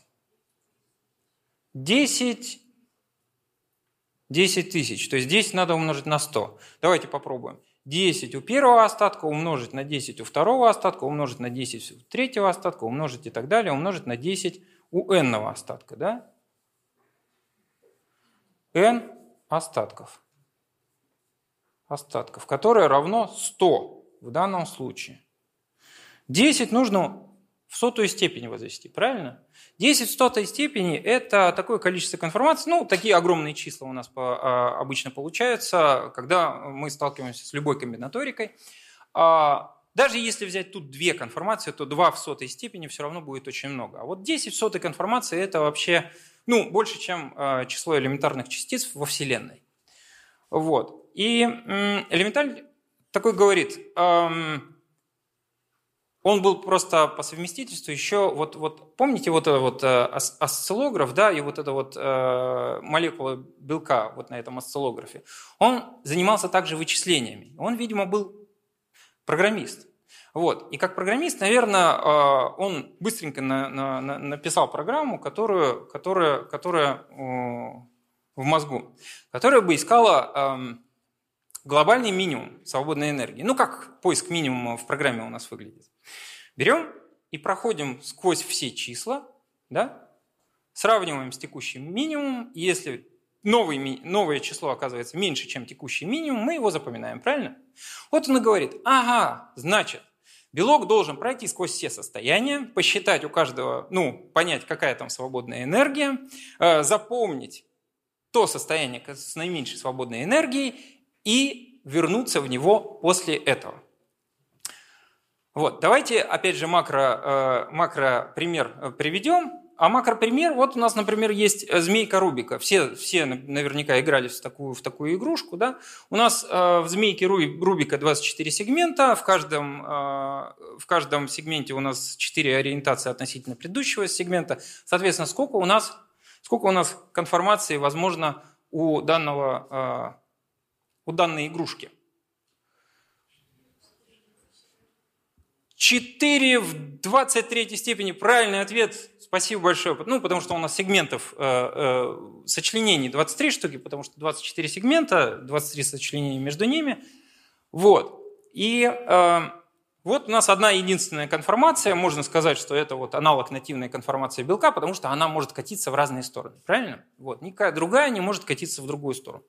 Вот. И 4 в 23 степени – это 7 на 10 в 13 вариантов. А, вычисления в 2008 году сделанные, просто в компьютере перебрали все конформации, ну, потому что некоторые конформации змейки Рубика, они сами в себя врезаются, мы такие не хотим, да? И оказалось, что в 7 раз меньше тех конформаций, которые не врезаются сами в себя. Если мы одну секунду на движение будем делать и не повторять конформации, то у нас уйдет 300 тысяч лет на перебор всех вариантов. Это, в общем-то, не работает. Мы не так собираем вот, эту, вот, вот, вот ту структуру, которая справа, правильно? Вот. И белок наверняка собирается тоже не так. Вот. Соответственно, в случае белка у нас, как мы уже выяснили, это у нас вот столько вот будет конформации, 10, 10 там. Тут, тут ошибка, тут опечатка на самом деле. Тут, эм, ну, очень много. Короче, время у нас получается миллиарды лет – или что-то подобное, если бы белок действовал согласно этому, э, согласно этому механизму. Это все равно, что пойти на Луну и перебрать все молекулы, которые вот на поверхности Луны лежат, и найти ту самую одну единственную, которая там есть. Правильно? Вот. Как решил Левенталь свой парадокс? Это назвали парадоксом Левенталя, потому что, ну, как бы белок должен свернуться вот в этот глобальный минимум, а он не может гарантировать, что это глобальный минимум. Понимаете? То есть то, куда он сворачивается, он не уверен, что это глобальный минимум. Вот. Элементарь сказал, что должен быть специальный путь сворачивания, который ведет в локальный минимум, а э, там локальный он или глобальный, это не важно, он может оказаться и глобальным. Главное, что должен быть специальный путь, который эволюционно должен быть, э, ну, эволюция должна заботиться о том, чтобы этот путь существовал. Вот. А, и вот, в общем, у нас сценарий Левенталя у нас вот такой. Это вот, вот программа, соответствующая на, на, а, на, на языке программирования. Вот. А вот у нас э, ну, такая аналогия. Это вот трактор едет по полю и посещает абсолютно все-все-все точки значит, для того, чтобы собрать урожай. Но это слишком умно для белка. На самом деле белок же он как бы э, случайным образом прыгает по, по конформационному пространству. И на самом деле, если он будет прыгать по конформационному пространству с повторениями конформаций, но для него будет правило, что как только он попал в нативное состояние, то он в нем и остался, потому что он его узнал, то э, в этом случае это называется шарик на поле в гольф, а на поле для игры в гольф э, катается случайным образом.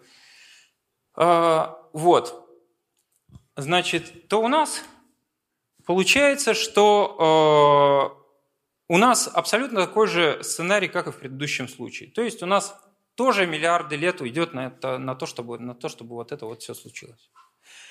Вот. Дальше, ну, на самом деле, есть еще один взгляд на эту проблему, который говорит, а в общем-то, нет никакого парадокса. Правда, если спросить, как же белок тогда сворачивается в э, глобальный минимум свободной энергии, ну, вот такие люди, они, поскольку не видят парадокса, то они и решения, собственно, не предлагают. Соответственно, в, наверное, в их вселенной получается, что мы продолжаем не понимать, как белок сворачивает. Хотя, в общем, парадокса никакого не видим. Значит, дальше у нас э, было много предложено всяких моделей сворачивания белка, чтобы понять, э, почему же, почему же белок может или не может белок гарантировать то, что то, куда он свернулся, это глобальный минимум свободной энергии. Вот, например, была модель последовательного сворачивания, э, когда белок сворачивает сначала свою вторичную структуру, после этого сворачивает свою третичную структуру. И, э, но в, это, в этой модели она э, не работает в середине перехода, где у нас есть вот где у нас есть свободный, э, ну, свободный энергетический барьер, он везде есть, но где по обе стороны этого свободного энергетического барьера у нас а, одно и то же, одна и та же свободная энергия у, и у нативного состояния, и у развернутого состояния. Потому что там вторичная и третичная структура, они у нас а, формируются параллельно, и по дороге вот, вот отсюда вот сюда нет никакой более стабильной структуры. Вот. А, в некий момент люди вдохновились очень сильно а, такой штукой, которая называется воронки сворачивания. Про воронки сворачивания кто-нибудь слышал? Хорошо. Значит, а, нам вот все, наверное, слышали про сферический, э, про модель сферического коня в вакууме, да? Вот этот анекдот. Вот. Это у нас кубический белок в компьютере. Вот. Примерно аналогия э, такая. Ну, э, на самом деле, шутки шутками, а вот эта вот модель очень много помогла понять э, про сворачивание белка. То есть э, у нас вот эта кубическая структура называется нативной структурой, и говорится специальным образом, делаются такие энергии взаимодействия между вот этими шариками, шариками для того, чтобы это была самая, ну, например, глобальный минимум энергии. И выяснилось, что по мере для вот таких вот белков, у которых вот эта вот нативная структура специально сделали так, чтобы она была глобальным минимумом энергии, у нас наблюдается такая штука, что по мере приближения, начиная с какого-то момента, по мере приближения к ней, энергия у нас падает. И люди сказали, ага, смотрите, если мы попадаем вот сюда, то есть это назвали воронкой сворачивания, и сказали, что, видимо, эта воронка, она в себя притягивает вот эту вот Э, э, структуру белка, чтобы, он, чтобы, чтобы белок свернулся именно в эту нативную структуру. Поскольку у нас э, белок, получается, едет вниз по потенциальной поверхности. То есть это как шарик с горки скатывается в сторону, в сторону минимума. Вот. Для... И вдох... были люди, которые вдохновились этим и сказали, что ага, вот у нас воронки, было много нарисовано воронок, вот вы, вы видите лишь часть из них – и, в общем-то, были даже статьи про то, что воронки у нас решают проблему сворачивания, потому что, смотрите, смотрите, ну как же может белок не свернуться вот туда? Ну, смотрите, можно откладывать, э, вот воронки получается, если мы откладываем энергию в, на, э, в зависимости от, ну, на конформационном пространстве, мы вверх э, по оси Z по вертикальной оси, откладываем энергию. Если же смотреть на, если же откладывать свободную энергию, то у нас будет наблюдаться барьер, который мы уже видели и который должен быть у э, белка. Но если мы откладываем энергию, то такого барьера нет. Почему? Потому что действительно с точки зрения энергии взаимодействий, нативная структура действительно самая-самая лучшая, и чем дальше мы от нее уходим, тем выше у нас поднимается энергия. Но тут возникает такая штука, что на самом деле это все не более чем картинки. И это иллюстрации, а не теории. И поэтому нужно смотреть на уравнения, а не на картинки. И э, с, точки зрения, с точки зрения картинок может оказаться так, что данная картинка либо она удачная, либо неудачная. Либо она иллюстрирует хорошо, либо она иллюстрирует плохо. И с моей точки зрения, воронки сворачивания, они э, не очень хорошо иллюстрируют процесс сворачивания, потому что они дают обманчивое впечатление, что белку деваться некуда, кроме как свернуться в нативную структуру. А на самом деле это не так. Ну, например, вот э, есть э, такие условия, а, хорошего растворителя, который, когда у нас э, весь белок стремится быть на, как раз на краю воронки, а вот, а вот туда никто не спускается. Вот. И, или, например, вот такой вопрос. А у нас должен существовать, мы знаем же, что есть свободный энергетический барьер между нативным, нативной структурой и денатурированной структурой. Вопрос, где он здесь? Как его найти? Его не видно. Вот здесь мне сразу видно, где у нас переходное состояние. Вот оно переходное состояние. Вот у нас вершина барьера. Вот то место, вот, вот величина этого барьера. Я могу вычислить скорость, с которой белок у нас сворачивается или разворачивается. Так что вот. Давайте пойдем дальше. И вот у нас есть модель Цванциха, например, который тоже сказал, а давайте э, мы учтем в парадоксе Левенталя возьмем левенталевскую модель, левенталевский сценарий, только сделаем так, что у нас ведь нативная структура, она ведь более стабильная, чем, чем все остальные. Давайте мы сделаем ее более стабильной.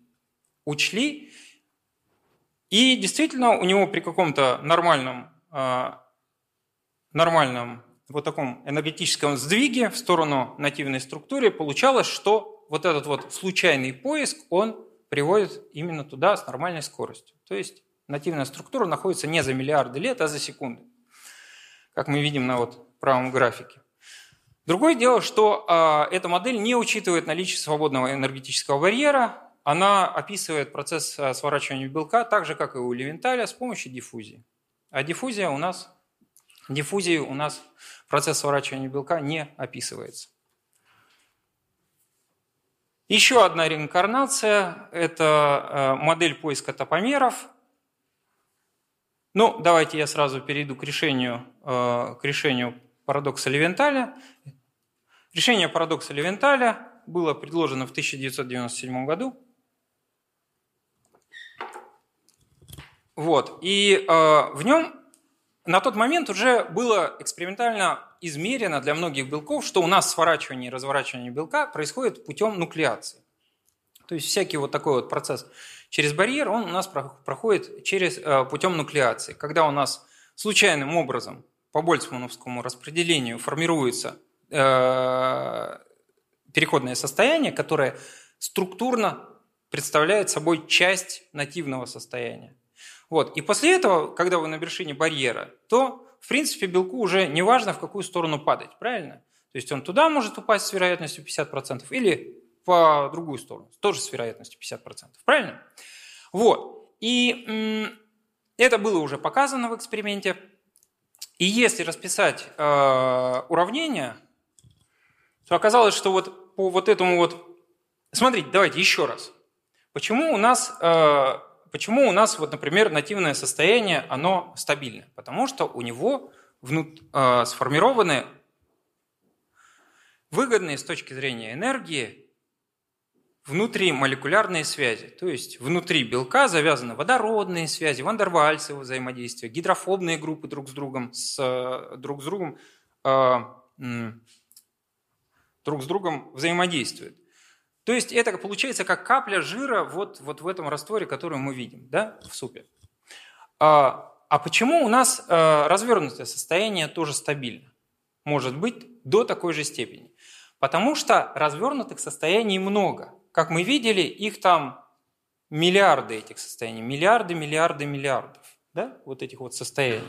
И вероятность того, что хоть вероятность одного состояния очень-очень маленькая, но поскольку их очень-очень много, то вероятность ансамбля развернутых структур, то есть его энтропия, очень-очень велика. Соответственно, развернутое состояние у нас э, стабилизировано э, энтропийным фактором, а свернутое состояние, оно у нас э, стабилизировано, так скажем, энергетическим, хотя там тоже со звездочкой, но я не буду об этом говорить. Вот а все остальное внутри, оно нестабильно.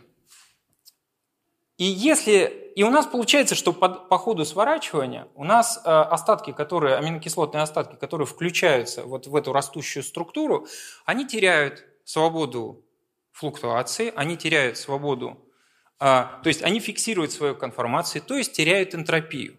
Но за, зато приобретают энергию взаимодействия с другими такими же уже сформированными частями. Правильно? И у нас получается, что есть такая по дороге компенсация почти немедленная потери энтропии. То есть белок, белковая цепь энтропию теряет, но практически сразу же ей приходит компенсация почти полная, сразу же приходит почти полная компенсация э, в виде э, внутримолекулярных взаимодействий. И вот оказывается, что вот если э, такая компенсация происходит, то величина вот этого барьера, она очень маленькая по сравнению с тем, что ожидается в случае Левенталя. Или в любом, или в других случаях. Таким образом было показано, доказано, ну, долгие выкладки я не привожу, а, что нуклеационный механизм сворачивания, если его аккуратно расписать, то э, получается, что у, вс- у всякой молекулы белка однодоменного, опять же, говорю, что мы э, говорим про однодоменные глобулярные белки или про отдельные домены э, глобулярных белков, э, у него автоматически есть быстрый путь сворачивания в, самую, э, в минимум свободной энергии, то есть в нативную структуру. Если, если есть минимум, то туда автоматически ведет быстрый путь. Это было доказано. Вот, собственно, парадокс Левенталя был решен. Вот, это про то, как, это про то, как, как белок сворачивается. А, здравствуйте, у меня есть три вопроса. Очень а, хорошо. Первый, который я уже задавала, а, насчет того, почему мы выбираем именно горизонтальную ось а, в задаче про шаги. Замечательный вопрос. Ну, давайте не через, не, через, не через горизонтальную ось. Давайте э, сделаем фор, формально, да? Быстренько. Вот у нас один R нулевое, вот у нас второй R нулевое. И вот у нас соединяющее, соединяющее э, расстояние. Вот у нас альфа. И вот у нас э, результирующий вот этот вот r, который назовем a1,2. Да? По теореме косинусов у нас получается r1,2 в квадрате. Это r нулевое в квадрате плюс r нулевое в квадрате. Минус 2 r нулевое на r нулевое на косинус угла альфа. После этого мы говорим среднее. А r1,2 в квадрате среднее. Это у нас среднее 2r нулевое в квадрате минус среднее от вот этого члена, 2r нулевое в квадрате, оно постоянное, оно выносится туда, 2r нулевое в квадрате, умножить на среднее значение косинуса альфа.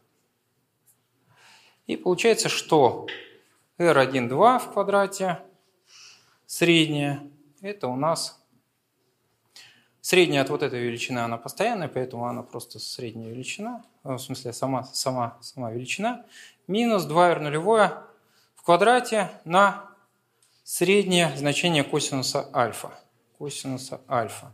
Среднее значение косинуса альфа, альфа у нас принадлежит от 0 до, э, до 180 градусов. Среднее значение у нас равно 90. Да, среднее значение у нас э, для вот этих вот значений, вот это вот у нас 180, правильно? Я ничего не ошибся? Вот, соответственно, у нас среднее значение, поскольку вот тут площадь равна вот здесь площадь, то, а, ну да, нулю. Среднее значение косинуса альфа равно нулю. И получается, что r1, 2 в квадрате среднее – это у нас 2r нулевое в квадрате. Вот. Дальше по индукции действуем. То есть, ну ладно, давайте еще раз добавим, давайте добавим еще раз r нулевое, r нулевое. Рассматриваем теперь вот этот вот треугольник. Вот одна сторона, вот вторая сторона, вот третья сторона. Вот угол бета. Вот это r2,3, ну там, или 1,3. Да? r1,3 средняя, r1,3 э, в квадрате это r нулевое в квадрате плюс r нулевое в квадрате минус 2r нулевое на r нулевое на косинус бета. Усредняем. По той же самой логике у нас э, вот второе слагаемое у нас будет равно нулю, правильно? Угу. r1, 3 в квадрате, среднее равно 2r нулевое в квадрате. Сейчас, тут, извините, пожалуйста, тут r1, 2 в квадрате, да, среднее причем. Минус 2r нулевое на r1, 2 среднее. Вот так вот. Хорошо? Значит, получается, что r1, 2 в квадрате среднее – это 2r а, нулевое в квадрате, это будет 3r нулевое в квадрате, минус, а, минус 3r нулевое в квадрате на косинус бета среднее. Но это у нас опять равно нулю. Соответственно, R1,3 равно среднее. Это у нас равно в квадрате. Это у нас равно 3 R нулевое в квадрате. Ну и так далее. Мы можем продолжать и а, выяснится, что а, после n шагов у нас R1n среднее равно R нулевое на корень из n шагов. Да, я поэтому, собственно, так э, и выбрал объяснять. А, ну, кто понял через горизонтальную линию, замечательно. Хорошо, спасибо. Второй вопрос. Вот вы в самом начале э, говорили, что есть э, глобулярные, э, фибриллярные и мембранные белки. Да. Э, получается, глобуля... глобулярные и фибриллярные – это по их форме, а мембранные – по их расположению. Ну, и у них там есть свои особенности. То есть, какие особенности у мембранных белков? То, что они погружены в мембрану, и в отличие от глобулярных белков, ну, то есть там два типа а, мембранных белков существует. Либо это пучок спиралей, который проходит сквозь мембрану, спираль может быть даже одна, а, вот, пучки спиралей, либо это, например, бета-бочонок, который вот, значит, образует такую пору сквозь мембрану. А, и тогда у нас особенности мембранных белков, строения мембранных белков в том, что а, поскольку они взаимодействуют с мембраной, а мембрана у нас а, неполярная, то наружность вот этого вот бочонка из 7, э, там, 7 или 9 спиралей должна быть тоже гидрофобная, правильно? Да. Вот. А внутренность там ну, зависит от того, что, что должен делать белок. Вот. А в случае глобулярных белков у нас, э, если есть э, глобулярный белок, который представляет собой пучок спиралей, то у него э, наружность, поскольку она выставлена, поверхность, а, она выставлена на растворитель, то она у нас полярная. То есть там большей частью полярная. Хотя гидрофобные, гидрофобные остатки там тоже могут быть. А фибриллярные? Фибриллярные. Фибриллярные, у них, э, поскольку структурная, э, структурная роль, то у них очень упорядоченная структура. Вот как в случае коллагена мы видим, что там повторяющиеся, э, то есть повторяющиеся фрагменты аминокислот. А в случае коллагена это повтор из трех остатков. Глицин, какая-то аминокислота и пролин обязательно, потому что иначе не будет вот такой вот очень тесной, очень тесной спирали, которая, фикси... которая стабилизируется вандервальсовыми э, связями, а не там, водородными, например, как обычные альфа-спирали в э, белках. Вот. И в среднем положении у нас часто бывает э, пролин, гидрокси, гидроксипролин. Вот, вот так вот. То есть есть еще, фибриль... есть еще белки, которые относятся к фибриллярным, которые, которые тоже имеют структурную роль, но а, они, э, например, они э, состоят из множества доменов, каждый из которых является глобулярным. Вот, ну там, например, альфа, э, белки... Бел... Что? Да. Да, например. Белки, которые состоят из э, альфа-спектриновых повторов, например, дистрофин. Или, например, э, тот же титин. Да. А, спасибо. И третий вопрос, он не по лекции, просто из жизни. Мы часто используем слово «энергия». Что это такое? Как это представить? Как это описать? Понятно, не то, что есть энергия и все. Почему она есть? Что это? Вопрос, да, вопрос настолько фундаментальный, действительно, я присоединяюсь к аплодисментам. Есть у нас силы, вот в мире у нас мир так устроен, что есть у нас силы. Ну, например, есть сила электростатического взаимодействия между зарядами. Правильно?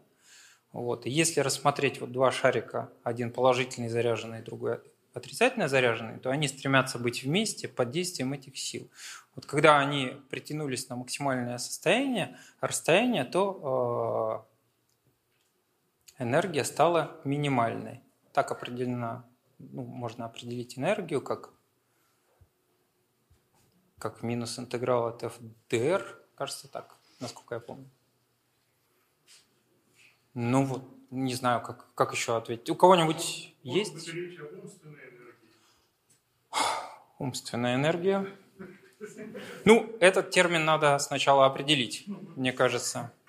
Спасибо большое за такую э, физико-математическую насыщенную лекцию. У меня вопрос по графикам, которые были представлены до слайда с банком белковых структур. Там было два графика красный и зеленый. И, да. честно говоря, с моего места было не ага. видно, что это, это, это. Но я так понимаю, это какое-то накопление научного опыта.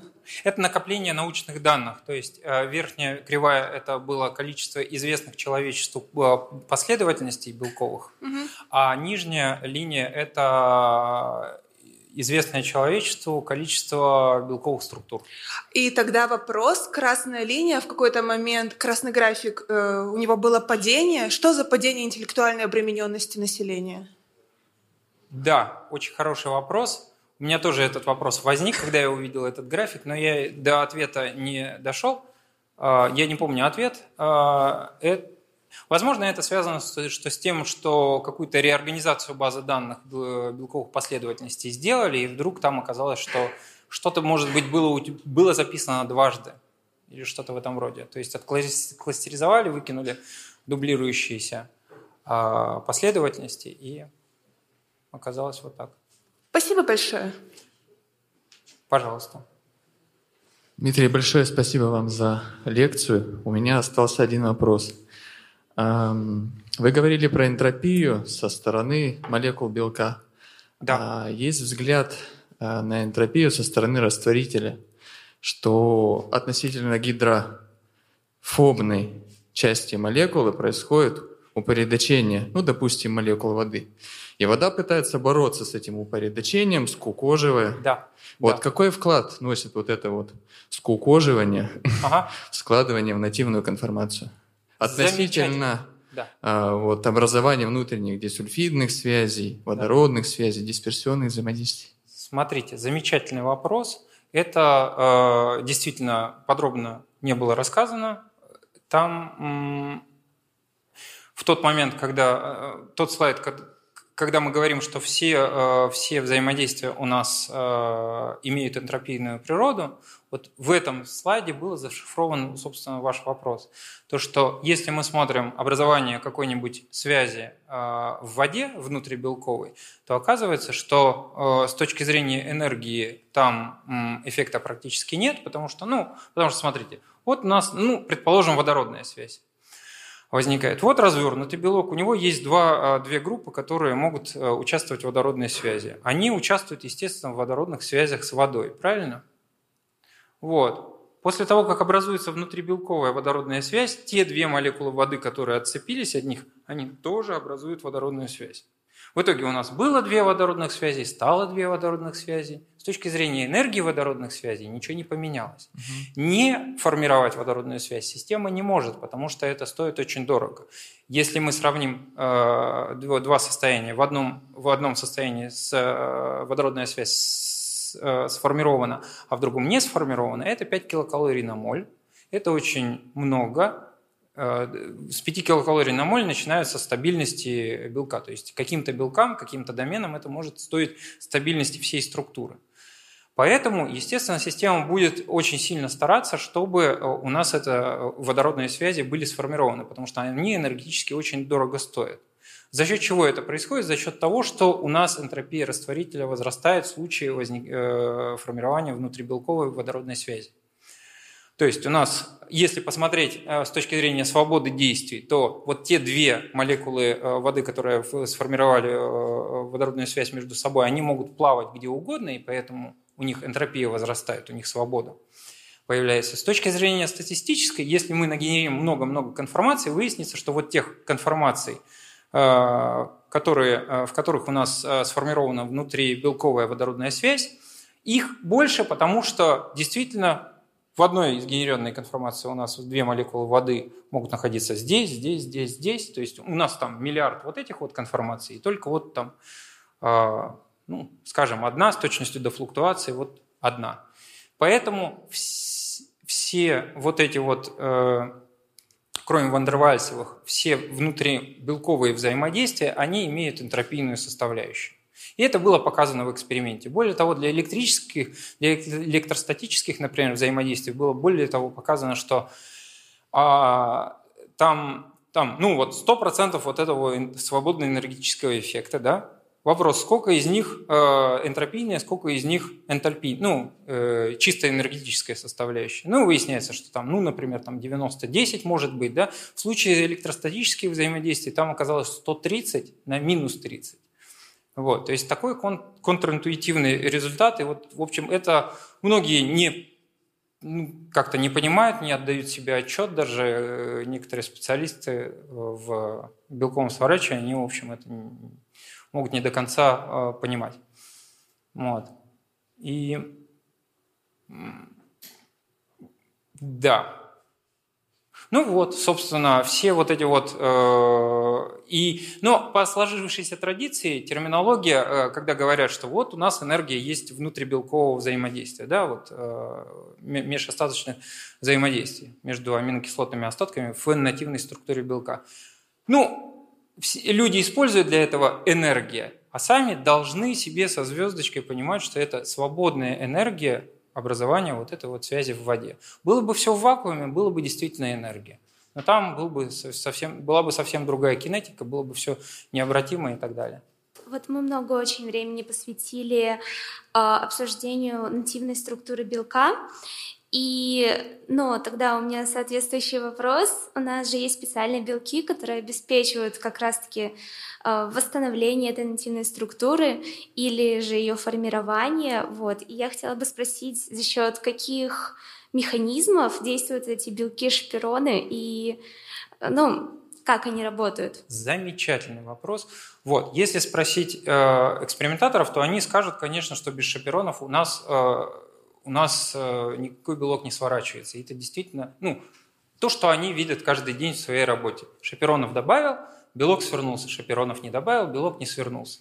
Соответственно, возникает вопрос, а как же они помогают? Да? Ну, во-первых, мы сразу отвергаем, э, отвергаем ту э, гипотезу, что у шаперонов есть маленькие ручки, и он знает для каждого из 25 тысяч белков, или сколько их там есть, с учетом если, больше если с учетом альтернативного сплайсинга, он наизусть знает, какая должна быть структура у этого белка. Понятно, что он, он помогает всем сворачиваться каким-то универсальным способом. Текущая точка зрения – это на то, что он а, предоставляет поверхность взаимодействия, и за счет этого он взаимодействует с еще не свернувшимся белком и защищает его а, от того, чтобы, он, а, чтобы у него произошла агрегация с какими-то другими там, молекулами в клетке. В клетке все очень плотно набито, поэтому это, естественно, для сворачивания инвиво очень важный фактор. Там есть отдельная история, например, э, еще, если вам интересно, про белок, который, у которого структура э, такая вот э, бочкообразная, вот, Гроэль из Шерихи и Коли. Вот. Люди, как только увидели ее, так сразу сказали, ах, вот она, вот она, вот она, та клетка Анфинсона, в которой происходит сворачивание белка. Вот. И э, изо всех сил, э, то есть они настолько, им настолько понравилась идея, что белок сворачивается внутри, что шаперон его запускает внутрь, и он там внутри сворачивается, а как только свернется, он уходит наружу, что они, в общем, исследовали этой идеей, несмотря ни на что. Вот э, в Science даже напечатали статью, где э, говорите, ну вот видите, вот две фотографии, одна с шапероном, другая без. Я посмотрел, я вот, например, не, не нашел никакого ну, такого различия между ними. Ну, вот. И, и, например, они говорили, что да, а, ну, известно, что белки, они, э, что шапероны помогают свернуться большим белкам. Потому что маленькие, они и так сворачиваются без этого. Потому что, смотрите, вот у нас э, с рибосомы, когда появляется растущий белок, Понятно, что он не, не вот в некоторых э, молекулярных видео, которые вы можете найти в YouTube, там написано, там вот, вот все болтыхается из-за вот этого броуновского движения, из-за э, из теплового движения.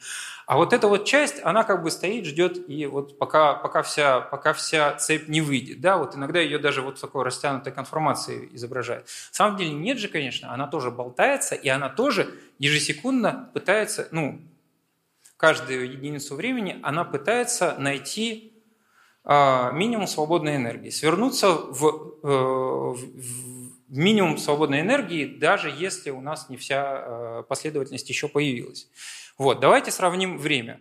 Ученые померили время, время, за которое у нас ну, скорость которой включается очередной аминокислотный остаток в растущую цепь, выяснилось, что это там, там 10, кажется, аминокислотных остатков за секунду. Вот. То есть 60 э, за, 6, за сколько там? За 6 секунд появляется цепь из, э, ну, там, из нескольких десятков остатков, правильно? А он сворачивается, если мы его изолируем и поместим в пробирку и посмотрим, с какой скоростью он сворачивается примерно в таких же условиях физиологических, выяснится, что он сворачивается за миллисекунды. Понятно, что этих миллисекунд, ну, в смысле, миллисекунды у него там есть. И он, понятно, что как только вот маленький домен появляется с рибосомы, то он уже имеет нативную структуру. Шапероны ему не нужны. Вот. Шапероны нужны для больших белков. А большой белок, белок, если прикинуть, он вот в денатурированном состоянии, он в эту, в эту дырку просто не влазит. Вот. Но даже это не смущает э, адептов того, что шапероны э, ну, что внутри шаперонов происходит сворачивание. Вот. Более того, после этого э, были эксперименты по поводу того, что по поводу того, что э, шаперон, вот для вот этого шаперона, Гроиэля, был вырезан кусок, и был показано, что вот именно вот этот кусок, он имеет, он, именно на нем происходит сворачивание, и причем это происходит на внешней стороне этого шаперона. Зачем нужна полость? Ну, не знаю. Ну, так получилось. Симметричная структура. Еще одна, э, еще одна история про шапероны. Ну, да, еще одна история про шапероны вот какая, интересная тоже. Если спросить, да, то многие скажут, что шаперон является катализатором фолдинга. А что мы знаем про катализаторы? Что это штука, которая должна ускорять процесс сворачивания, правильно? Вот. И был, была даже статья в ПНАСе в 2015 году про то, что вот шаперон у нас э, катализирует фолдинг, сворачивание белка. Вот смотрите, они померили все стадии э, с участием шаперона, стадии сворачивания белка с участием шаперона. И из этих стадий было видно, что он замедляет сворачивание, что он, не, он ускоряет только одну из стадий, но всеобщее сворачивание, оно замедляется, если сравнивать с бесшаперонным случаем. Что он делает на самом деле? Он, он увеличивает выход. То есть если без шаперона, например, э, будет сворачивание на рибосоме, э, вот в в таком вот э, окружении, как в клетке, в, таком вот, в такой вот толпе толпящихся молекул, то у нас выход э, белка будет очень маленький. А если шапероны есть, то они его огораживают, и они увеличивают эффективность сворачивания. То есть они увеличивают процент молекул, которые дошли все-таки, досвернулись и не упали, не выпали в, в агрегаты. Вот такая вот у них роль. Это все, что я знаю про шапероны. Спасибо большое. Расскажите, чем именно вы занимаетесь в Сколтехе, ну или в другой какой-то научно-исследовательской лаборатории? Почему это важно и почему это круто? Я работаю в Сколтехе, это единственное место, где я работаю. А, я занимаюсь э, компьютерным исследованием компьютерным исследованиям, то есть вычислительная биология. Но вычислительная биология, она очень большая. Э, я, а, у нас два направления в лаборатории. Одна – это про исследование структур белка, а другое – это про исследование эволюции белков.